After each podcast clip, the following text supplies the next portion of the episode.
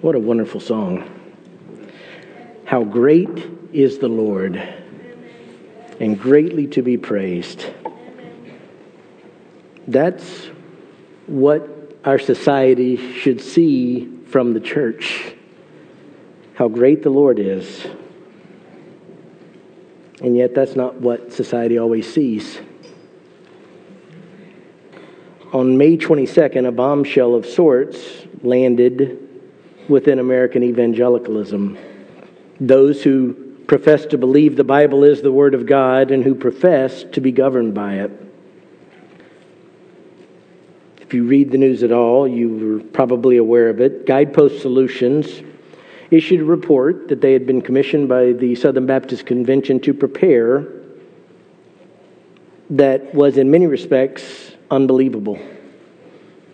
I'm sure some of you read the news, some of you, like me, perhaps even read some of the report. The picture it painted is astonishing and heartbreaking. It's the largest evangelical Protestant denomination in America. And what was contained in that report showed decades of failure that examined the actions at the highest level of leadership within the Southern Baptist Convention, and in many respects, it was a damning analysis. And from an administrative standpoint, we're not Southern Baptists, they are. They'll have to deal with the impacts. Some of the men have already lost their jobs, others will probably do so. But what was so horrifying to me wasn't just the actions of a few people at the top of the pyramid, so to speak. It was what was revealed in the report about what was going on in churches. In many respects, it mirrored a lengthy expose by the Houston Chronicle that was published in 2019, also dealing with Southern Baptist churches. And what it portrayed was shocking.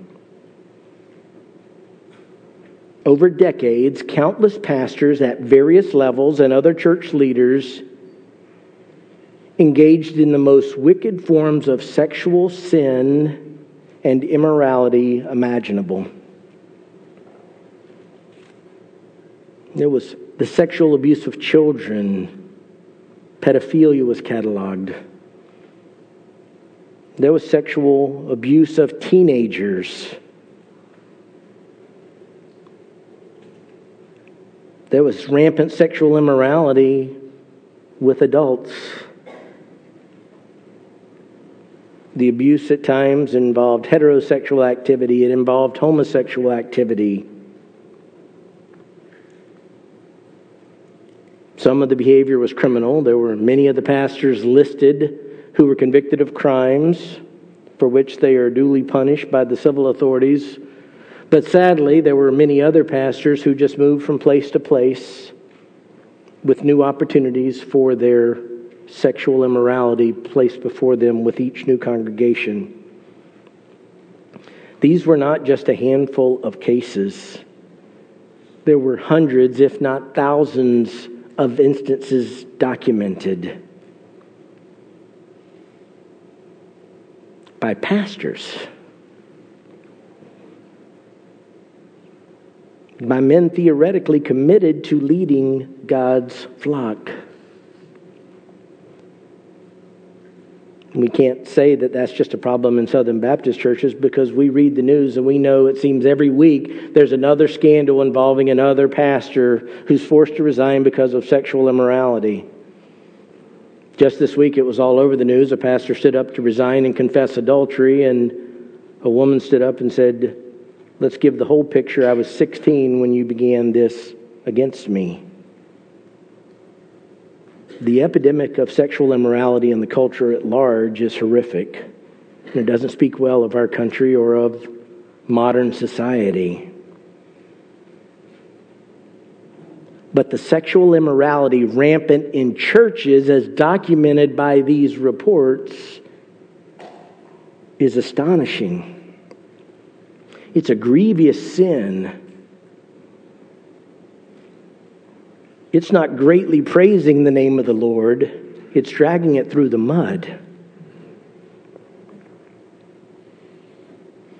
It scars and stains and devastates the individuals involved, but also the church at large. It's not surprising the secular world and media is having a field day for many of them, it confirms what they've said all along. They don't really believe this stuff, it's just a power play.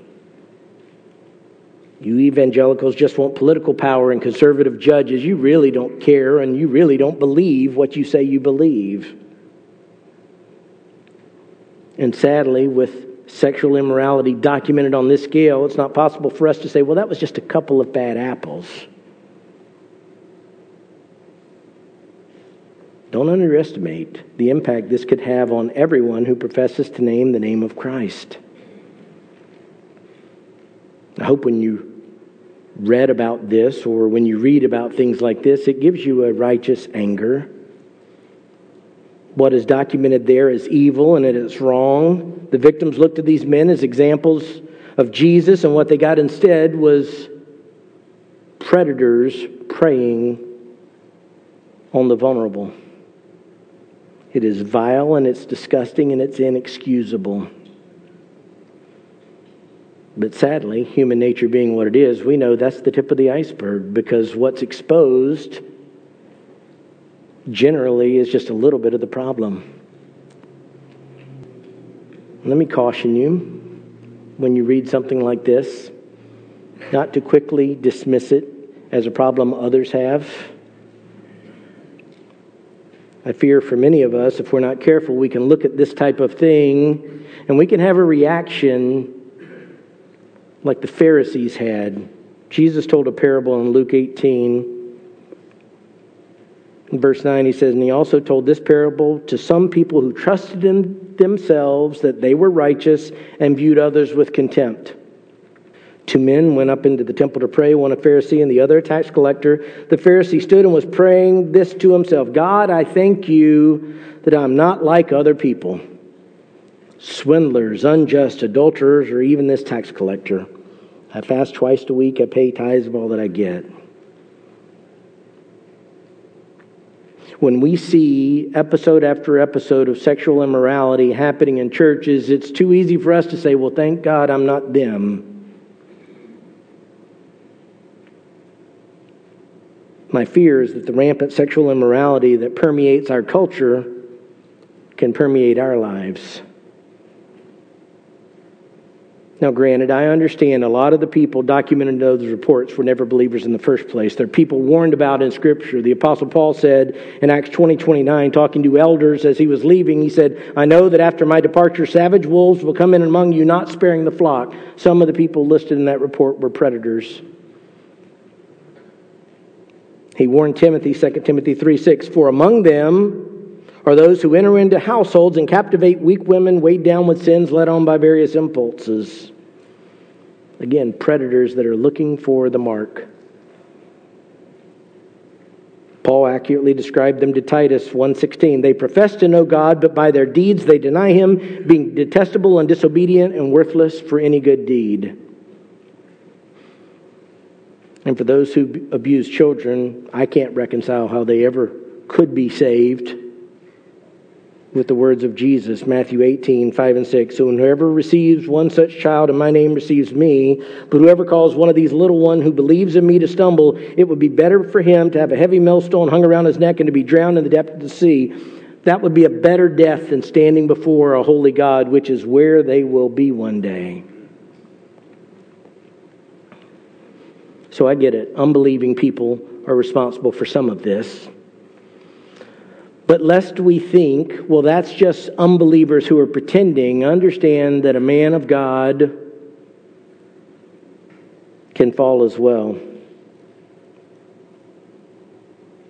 When I read accounts of pastors engaging in sexual immorality, it scares me to death. Because I know that if King David, a man after God's own heart, is capable of adultery and murder, then so am I. I'm always fascinated by an account, a summary given of David's life, much of it good, in 1 Kings chapter 15. Verse 4 and 5. But for David's sake, the Lord his God gave him a lamp in Jerusalem to raise up his son after him and to establish Jerusalem. Because David did what was right in the sight of the Lord and had not turned aside from anything that he commanded all the days of his life. It's a powerful testimony. Till you get to the next word, except. Except in the case of Uriah the Hittite.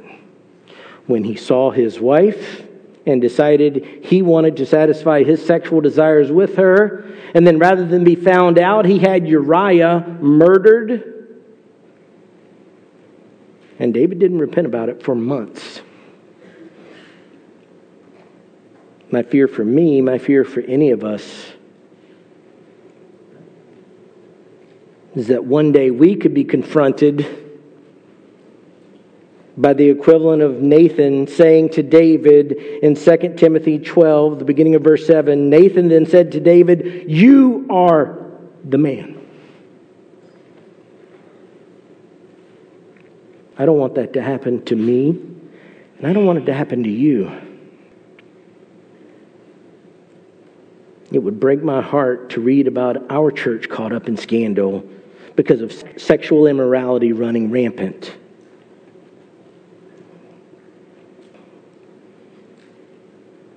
As I was looking at what I was going to preach next in my mind, I realized a couple of years ago I did some series of messages from Colossians, and so I thought I would return to Colossians. And the last thing I taught in Colossians was verses 1 to 4. And I looked at verse 5, and it's dealing with this very issue, which is why that's where we're going this morning. Sexual immorality is a serious problem. Lest we say, I'm glad it's not me, we need to be on guard to root out this sin in our own life. I pray that these scandals don't just cause you to say, Well, I'm glad I'm not like those people, but they cause you to look in the mirror and examine what's going on in your own life to make sure that you're following by the power of God's Spirit his will. This isn't a gray area in the Christian walk. 1 Thessalonians 4 3 says this For this is the will of God, your sanctification, that is, that you abstain from sexual immorality. That's what's in front of us in our study from the book of Colossians. You can turn to chapter 3. I read the entire section, but I'm going to be studying specifically just a few verses, verses 5 to 7, where Paul addresses very clearly this issue. He was writing to a church that was doing well. He wasn't familiar personally with this church, but their pastor, Epaphras, had come to him and given him a report, and Paul was encouraged by their walking with faith. You can read that in chapter 1. But he also knew that some were trying to lead them astray, and he also knew, because of the nature of the human heart, that some of them would struggle against the residual flesh that we have. So Paul was writing, and he was encouraging them to live out the reality of their salvation. Again, in the verses immediately preceding our text this morning that I read earlier, he was saying that we've died and our life is hidden with Christ. Meaning, at the moment of our salvation, that occurred, but he's also going to go on to say that that should impact how we live. And the words here aren't just for leaders, they're for everyone. My outline heading this morning is fighting a battle to the death, and that's not hyperbole. I'm going to read the verses we're studying, and then we'll jump into our study in full.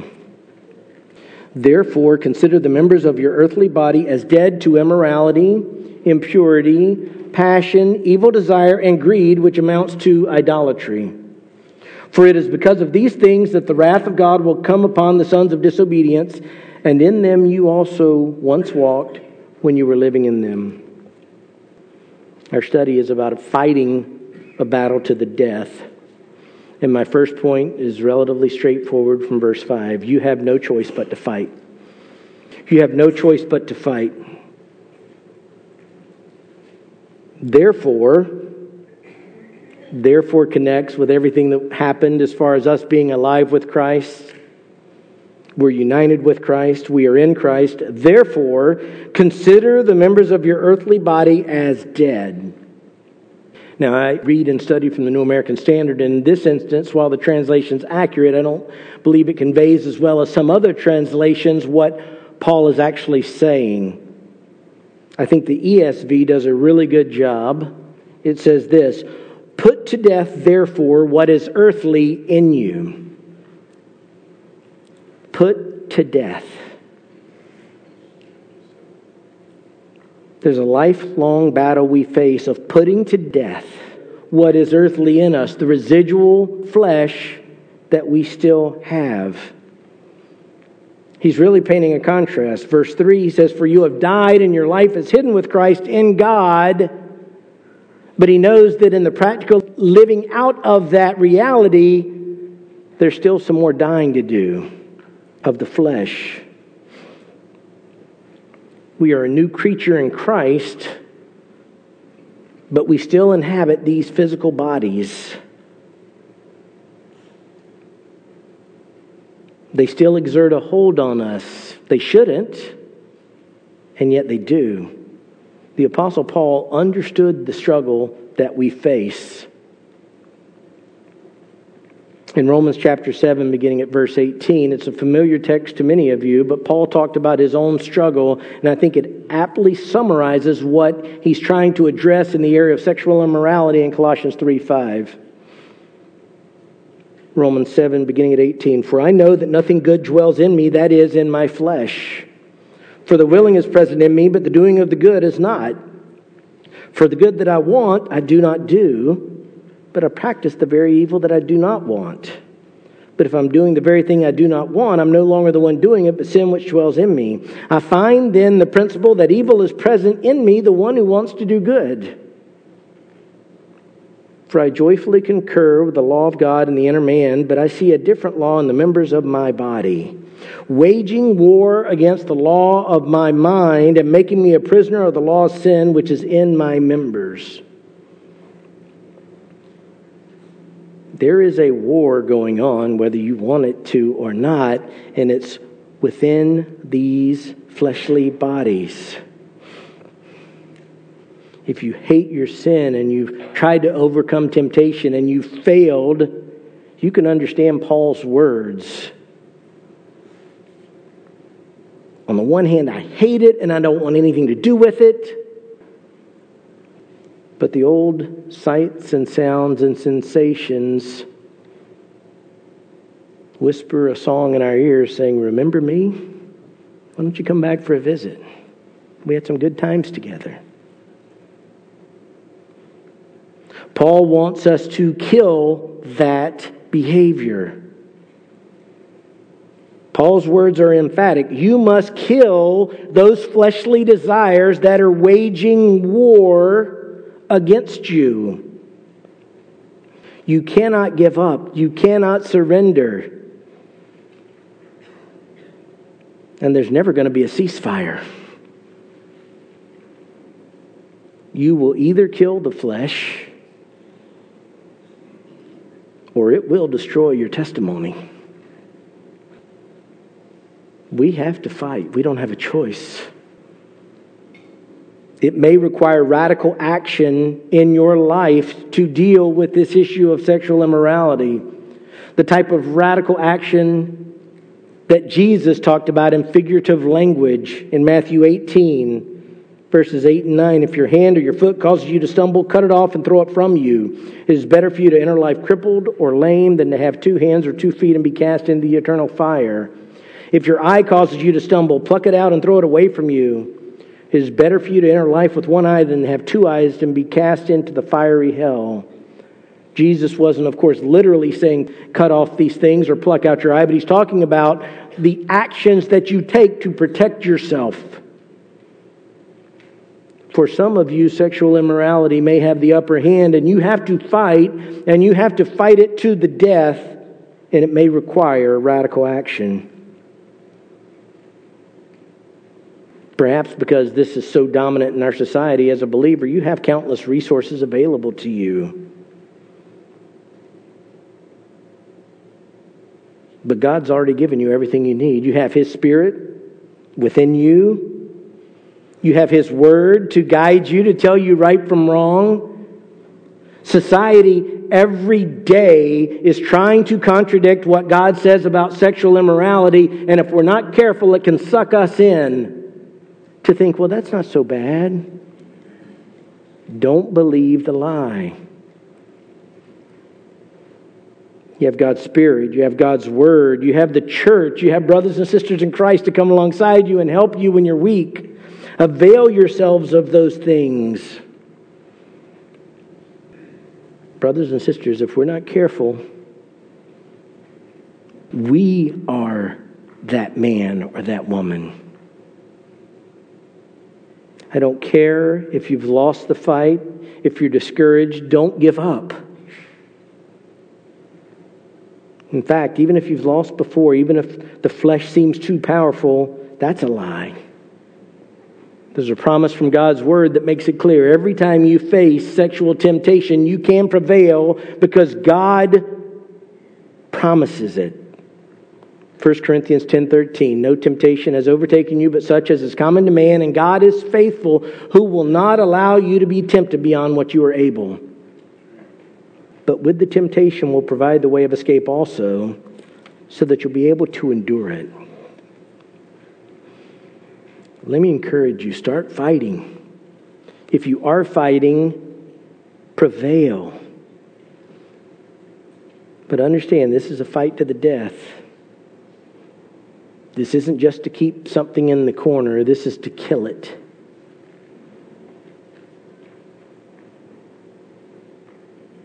And when we realize what we have to kill, the battle gets difficult.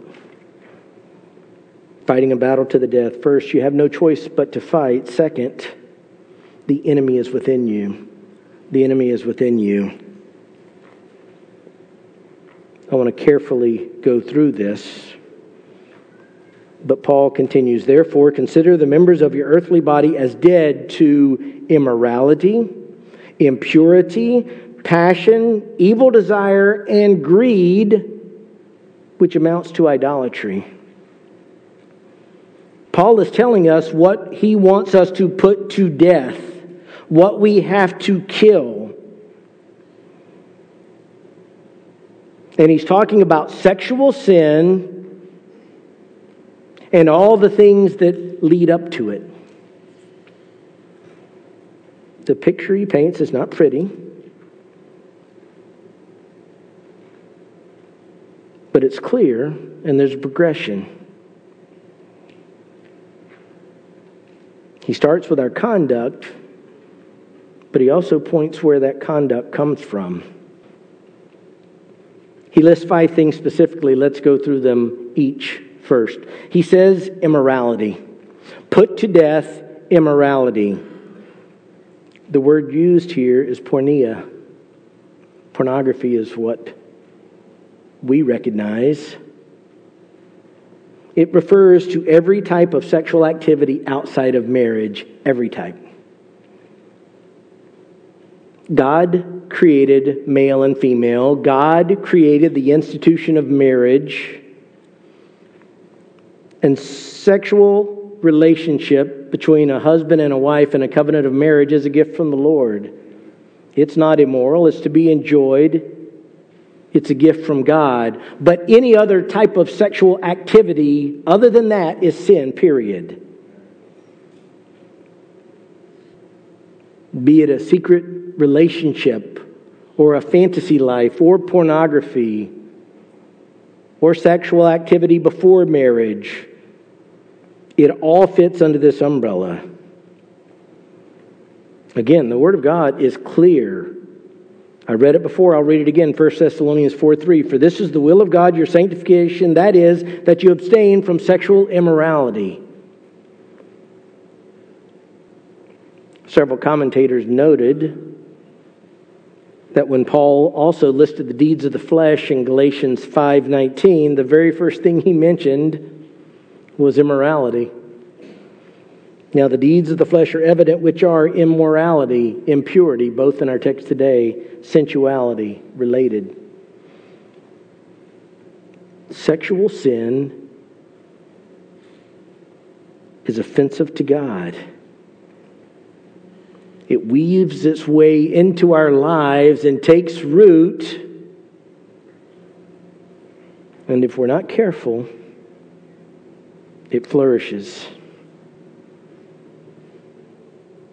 So Paul's saying, put to death immorality, any type of sexual sin, and God defines that as anything other than a husband and wife in a covenant marriage.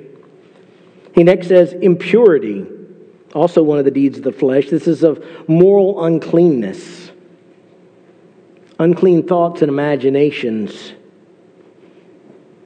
He then lists passions, which is the sexual urgings that well up within us that result in many impure thoughts. That longing for illicit sexual satisfaction in some way other than what God ordained.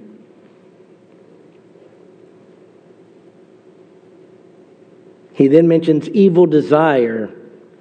The word translated desire in and of itself is neutral, but Paul adds in the word evil to make clear that he's talking about, again, this illicit sexual desire. It's an inordinate craving. It wants what God says you can't have in sexual satisfaction.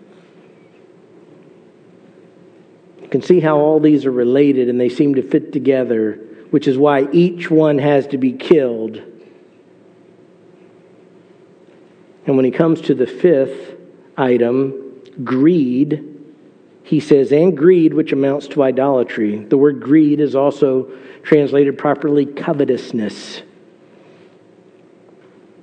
It's a great term for the sexual ethic of our current society, which is I want more, I want more, I want more. It's this insatiable appetite for sinful sexual activity. It's interesting because covetousness is prohibited in the 10th commandment, including coveting someone else's wife. You shall not covet your neighbor's house. You shall not covet your neighbor's wife or anything else.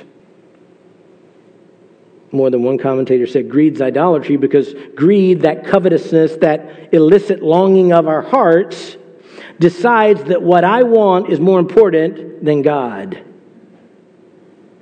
We're told, love the Lord your God with all your heart. It's the first and greatest commandment, but we decide in the moment, I think today I'm going to love myself. I know God said no, but I think just this once. Well, I, I know God says this is a sin, but it's not really a sin, is it? Well, I'm not actually doing anything. I'm just imagining stuff in my mind. Well, pornography, it's nothing big deal, even though it's stirring up all these passions and desires. I want it more than I want to please the Lord. If we put all this together, we can see the evil way in which all this works, and why Paul says that each step in the process has to be killed. starts with that greed, that covetousness. Well, God said no, but I need to be about me today. How many times has somebody in this society said, Well, I have to love myself first?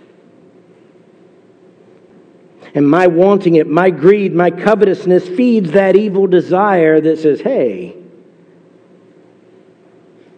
And then it stirs up that passion that says, well, there's got to be an outlet for this. And then the unclean and the impure thoughts permeate us such that stepping into actual immorality is a short walk.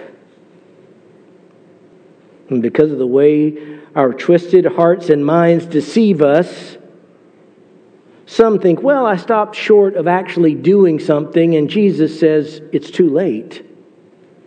Matthew 5, 27 and 28. You have heard that it was said, You shall not commit adultery. But I say to you that everyone who looks at a woman with lust for her has already committed adultery with her in his heart.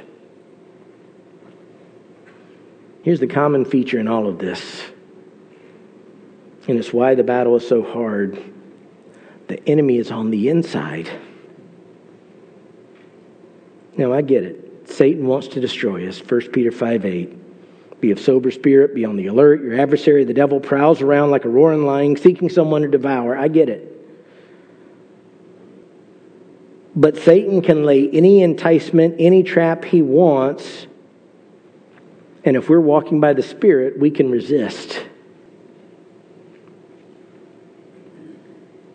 If you fall into sexual sin, it's not because Satan overpowered you. It's not because this evil world system that Satan controls prevented you too much information, too much temptation. It's not my fault. I was overwhelmed.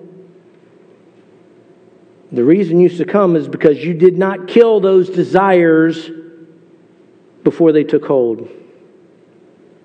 All sin, including sexual sin, doesn't begin out there, it begins in our own hearts. Don't take my word for it, take Jesus' word for it. Mark chapter 7, verse 21 For from within, out of the heart of men, proceed the evil thoughts, fornications, thefts, murders, adulteries, deeds of coveting and wickedness, as well as deceit, sensuality, envy, slander, pride, and foolishness. All these evil things proceed from within and defile the man. Satan or this world system may place an enticement in front of you, but unless your heart's desiring to sin, the enticement is not enough to make you fall. And please don't deceive yourself by thinking, well, God's placed me in these circumstances. He didn't give me a wife, or He gave me a bad husband, or this, or this. It's God's fault. James addressed that very thinking chapter 1 verse 13 let no one say when he is tempted i'm being tempted by god. For god cannot be tempted by evil and he himself does not tempt anyone meaning he doesn't give anyone that inner desire to sin. Verse 14 but each one is tempted when he is carried away and enticed by his own lust. Then when lust is conceived it gives birth to sin and when sin is accomplished it brings forth death. Do not be deceived my beloved brethren James is describing the same process. It starts with that desire that is a wrong desire that grows and grows and it plays out, and you don't kill it, you don't stop it, you don't replace it with the Word of God. In fact, you entertain it. You like the feeling. It's not that bad, is it? If you don't kill them, desires become out of control and when we feed them and we give them more fuel, when we've sinned, it has its consequences. You have to fight the battle against sexual immorality, but you've got to realize that the battle isn't all out there, it's inside. You've got to fill your hearts and minds with God's Word, with His truth. If you feed the lust of the flesh and the lust of the eyes, there is an inevitable outcome. I've read a quote from a commentator that I don't normally endorse because he has some other theological views, but on this point, I think he nailed it. He says, To put something to death, you must cut off its lines of supply. It is futile and self deceiving to bemoan one's inability to resist the last stage of temptation when earlier stages have gone by unnoticed or even eagerly welcomed. If you feed the flesh, don't be surprised where it leads. Well, well, it was just a swimsuit. Well, well, it was just lingerie that I was looking at. But well, it was just some regular nudity in a movie. It wasn't pornography. Well, well, it wasn't really bad pornography. It was Stop it. Stop lying to yourself. You already know better. Don't deceive yourself. You have no choice but to fight. And the battle begins with you. Fighting a battle to the death. You have no choice but to fight. The enemy is within you. And the third point is this don't underestimate God's hatred of sin. Don't underestimate God's hatred of sin. Paul explains why we're supposed to put all these things to death in verse 6. For it is because of these things that the wrath of God will come upon the sons of disobedience. Now, of course, all sins fall short of the glory of God. James in 2:10 says, "For whoever keeps the whole law and yet stumbles on one point, he has become guilty of all." But don't miss what Paul is saying. There is a unique and special hatred of God against sin, against sexual sin, such that for those who don't turn to Jesus Christ, God's wrath will be poured out because of this immorality. We're supposed to realize that God hates this so much that we want nothing to do with things that God hates. For time's sake, I won't read it all, but I would encourage you to go back and read a familiar passage from Romans chapter 1, verses 18 and following. Because Paul talks about God's attitude towards the human heart. Verse 18, he says, For the wrath of God is revealed from heaven against all ungodliness and unrighteousness of men who suppress the truth in unrighteousness. The wrath of God is nothing to be toyed with.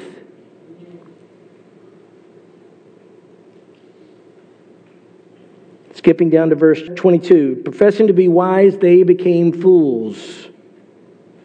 Verse 24, therefore God gave them over in the lust of their hearts to impurity, so that their bodies would be dishonored among them. Verse 26 For this reason, God gave them over to degrading passions, for their women exchanged the natural function for that which is unnatural. And in the same way, also, the men abandoned the natural function of the woman and burned in their desire toward one another. Men with men committing indecent acts and receiving in their own persons the due penalty of their error. And just as they did not see fit to acknowledge God any longer, God gave them over to a depraved mind to do those things which are not proper Verse 32 And although they know the ordinance of God, that those who practice such things are worthy of death, they not only do the same, but also give hearty approval to those who practice them. Brothers and sisters, that's how God views sexual immorality. Do we want to be identified as those who have depraved minds? God's wrath reflects his holy hatred of this sin. And Paul's telling us to reflect on that. We should kill all these things because God's wrath is going to be poured out on them for those who don't know Christ. The Bible makes it clear, Paul's writings make it clear sexual immorality and Christianity can't peacefully coexist. If you think you can live a Christian life pleasing to God and yet indulge in sexual immorality, either outwardly or in the recesses of your mind and heart, you are deceived. Ephesians chapter 5, beginning at verse 3. But immorality or any impurity or greed must not even be named among you as is proper among saints. And there must be no filthiness and silly talk or coarse jesting, which are not fitting, but rather giving of thanks. For this you know with certainty that no immoral or impure person or covetous man who is an idolater has an inheritance in the kingdom of Christ and God. We can't trifle with things that God hates. God's wrath is his holy anger unleashed, not in some irrational temper tantrum, but in a just and righteous pouring out of judgment upon sin.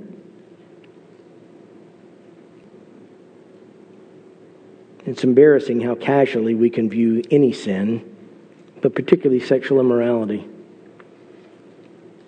Yet the Bible makes it clear there is nothing hidden from him. Hebrews 4:13 and there is no creature hidden from his sight but all things are open and laid bare to the eyes of him with whom we have to do. And we need to understand how God views these things.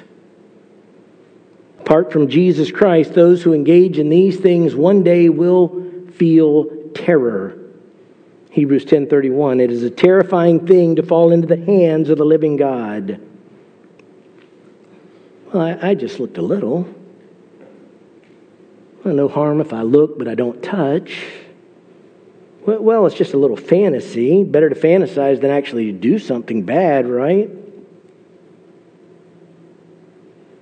Well, I, am just reflecting on some things from the past. It's not a big deal. Well, that's just a little flirtation, even though it gives me a tingle inside. I'm just flirting. It's nothing to worry about. Well, well, yeah, we're having lunch together, and yes, that was somebody I dated before I was married, but it's just a friendship now.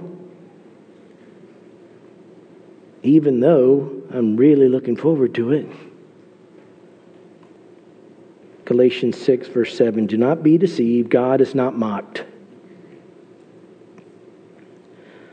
For whatever a man sows, this he will also reap. For the one who sows to his own flesh will from the flesh reap corruption.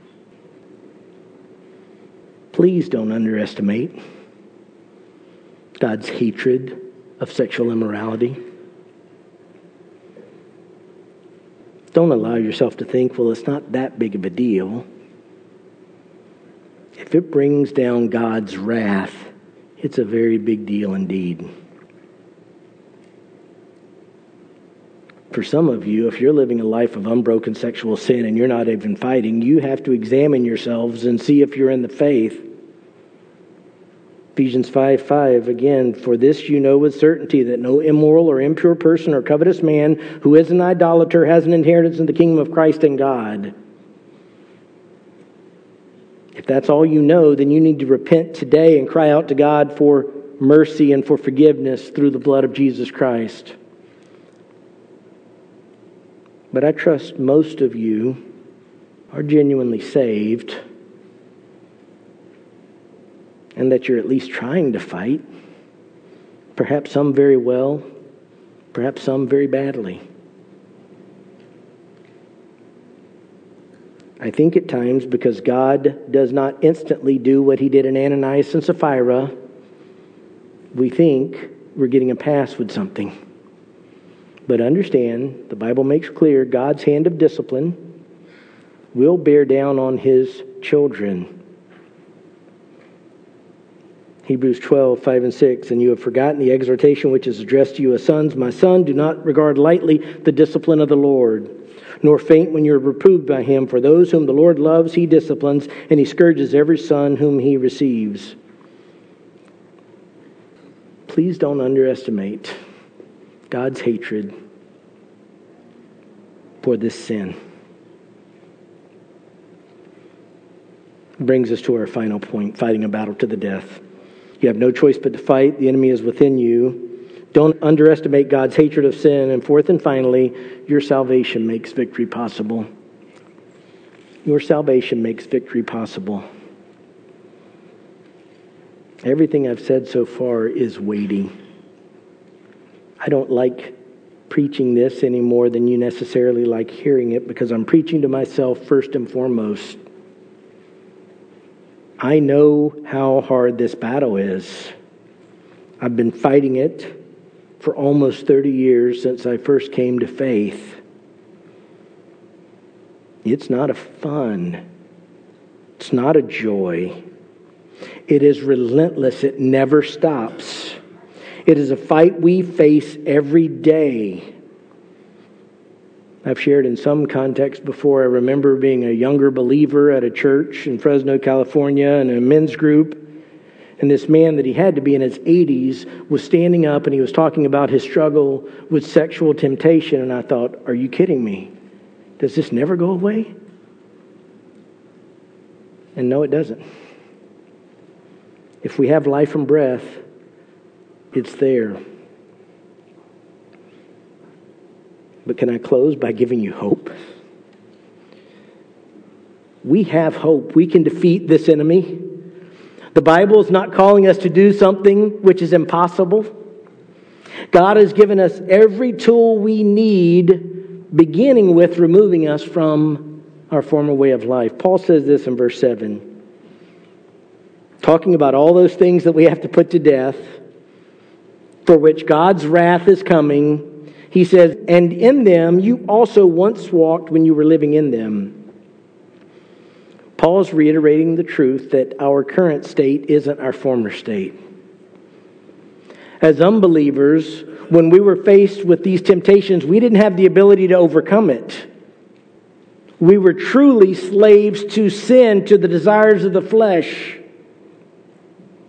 That was the pattern of our lives, not anymore. Paul saying, You once walked in them, you once lived in them, but that's not who we are anymore. Our lives are with Christ. I said the battle is a lifelong struggle, and it is, and yet we can have daily victory.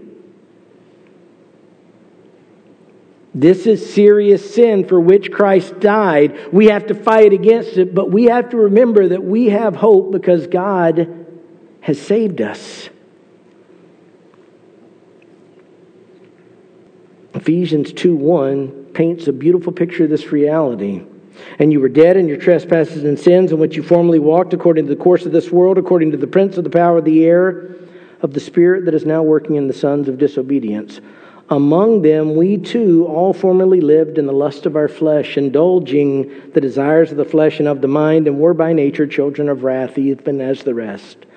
But God being rich in mercy because of his great love with which he loved us, even when we were dead in our transgressions, made us alive together with Christ. By grace you have been saved.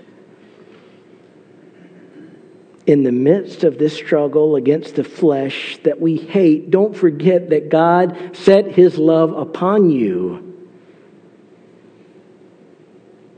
When you're fighting the struggle against sexual sin, you feel like a miserable sinner. You are. I am too. I don't doubt you struggle with sexual temptation. I do too. But God has given us everything we need to prevail because God saved us out of that. We're not resigned to it. We don't have to live in it. God gave His Spirit to dwell within us, to remind us of the Word of God. Several verses I won't read, but John 14, 26. The Spirit reminds us of truth. 2 Timothy 3 16 and 17. Again, I won't read it, but God's given us everything we need in His Word to equip us for every good work. We can overcome this temptation. 2 Peter 1 3. God has already given us everything pertaining to life and godliness. We can defeat this temptation. I come back to the promise of His Word I didn't grow up with Awana memorizing tons of verses, but as a new believer, I memorized this scripture. I've already read it once, 1 Corinthians 10 13. Please listen carefully to the promise that God has given you because it guarantees that we can do what Paul is telling us to do and put to death this pernicious sin. No temptation has overtaken you but such as is common to man.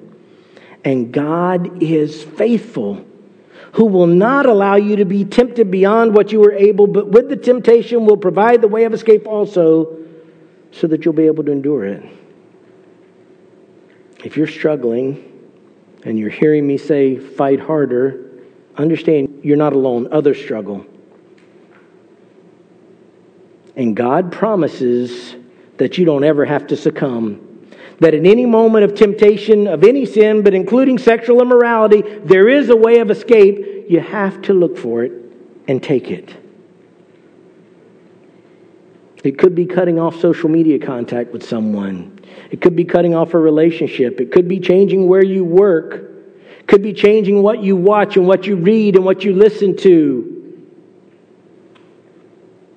It Could be getting rid of your computer or your smartphone. God will provide the way of escape. Look for it and take it. I want us all to win this battle. But I also want us to realize we've got to fight to the very end. As long as you're breathing, keep fighting. There's a, a very sad commentary on the life of a man who was given supernatural wisdom by God. The smartest man, apart from Christ, who ever lived was Solomon. God gave him wisdom. God used him to write scripture, including scripture about sexual purity. But his life is a tragic tale of what happens if we don't put to death the desires of the flesh. 1 Kings 11, 1 to 4 has this sad commentary. Now, King Solomon loved many foreign women along with the daughter of Pharaoh, Moabite, Ammonite, Edomite, Sidonian, and Hittite women from the nations concerning which the Lord had said to the sons of Israel, You shall not associate with them nor shall they associate with you, for they will surely turn your heart away after their gods. Solomon held fast to these in love. He had 700 wives, princesses, and 300 concubines, and his wives turned his heart away.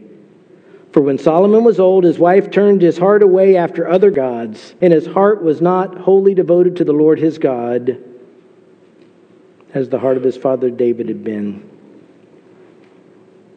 I'm pleading with each one of us, even as I'm preaching myself, don't let that be the sad commentary on our lives because we didn't fight this battle. Don't let the epidemic of sexual immorality infiltrate us. And if it's already arrived, kill it. May Paul's words in 1 Corinthians 6, verses 18 20 be the sincere prayer of each one of our hearts. Flee immorality. Every other sin that a man commits is outside the body, but the immoral man sins against his own body. Or do you not know that your body is a temple of the Holy Spirit who is in you, whom you have from God, and that you are not your own? For you have been bought with a price, therefore glorify God in your body. Please join me in prayer. Dear Heavenly Father, I pray that you would apply your word to each one of our hearts. Lord, we should be salt and light and a powerful testimony of holiness to a lost and dying world, and far too often, the members of your church have joined with society in rampant sexual immorality. Lord, convict each one of us today. Help us see clearly the battle in front of us. And Lord, remind us of the hope we have in Jesus Christ. Lord, you love us. You want us to succeed. You call us to obey, and you give us the tools because of your love for us so that we can obey. Help us avail ourselves of what you've provided. And Lord, if anyone today has become convinced because you open their eyes that they are lost before you, I pray that they would understand that despite how much you hate sin, you sent Jesus to die in the place of sinners. The wrath of God fell on him for all those who would ever believe. And Lord, for those of us who do know you, may your word about sexual purity dwell within us richly so that we would glorify you with our bodies. We pray these things in Jesus' name. Amen.